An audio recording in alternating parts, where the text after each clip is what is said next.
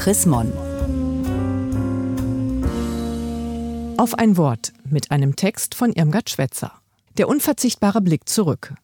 Wenn Rechtspopulisten Streit anzetteln über die Erinnerungskultur und die Gedenkstättenarbeit, heißt es klar Position beziehen. Die Feindseligkeit wächst weiter.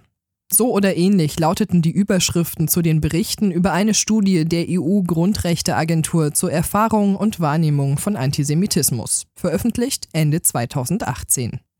Die Befragungen erfolgten in zwölf EU-Staaten. In Deutschland wurden 1233 Personen befragt. 41 Prozent der befragten Juden in Deutschland gaben an, in den letzten zwölf Monaten Antisemitismus erlebt zu haben.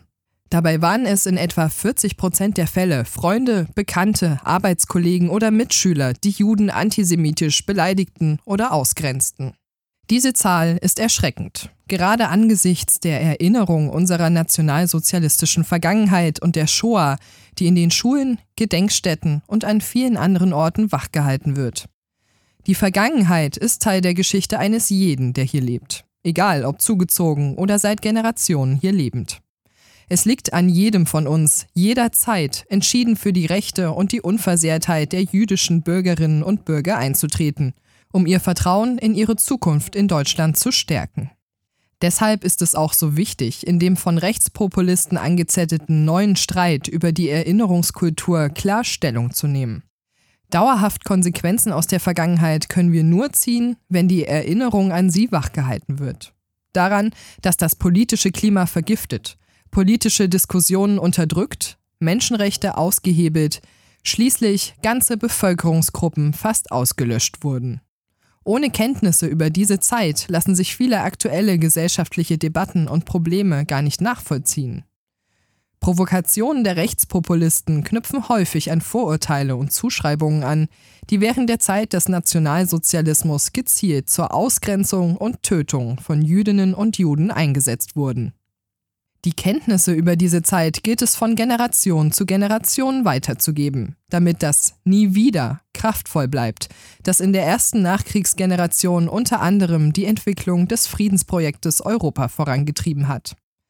Für diese Weitergabe sind wir gemeinsam verantwortlich, denn gerade angesichts der Bedrängnis von Jüdinnen und Juden heute muss die Zivilgesellschaft widerstehen, wenn Menschen abgewertet und ausgegrenzt werden. Demokratie erfordert die Zivilcourage, jederzeit und aktiv zum Schutz bedrängter Menschen einzutreten. Auch neue, aktuelle Wege der Geschichtsvermittlung zu entwickeln, neben dem bestehenden, ist aller Mühen wert. Es gibt in Deutschland bereits Gedenktage wie den 27. Januar, der seit 2005 an die Opfer des Nationalsozialismus erinnert. Es gibt das Denkmal für die ermordeten Juden, das mitten in Berlin unübersehbar an den Zivilisationsbruch der Shoah erinnert und den mit seinem Ort der Information Millionen Menschen in jedem Jahr besuchen. Es gibt Gedenkstätten, die an regionalen Geschehnissen anknüpfen, mit Gedenkbüchern, eigenen Gedenktagen oder Erinnerungsstelen. Wer kennt nicht die Stolpersteine, die an deportierte und ermordete Nachbarn erinnern?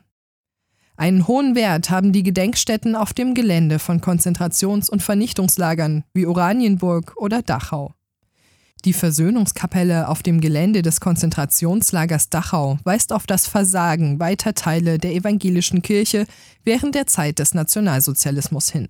An vielen dieser Lernorte werden Schülerprojekte realisiert. Tausende von Besuchern setzen sich der Erinnerung an die Geschichte aus. Es ist eine wichtige Grundlage dafür, dass wir die Würde aller Menschen auch in Zukunft schützen. Gelesen von Julia Riese, Februar 2019. Mehr Informationen unter www.chrismon.de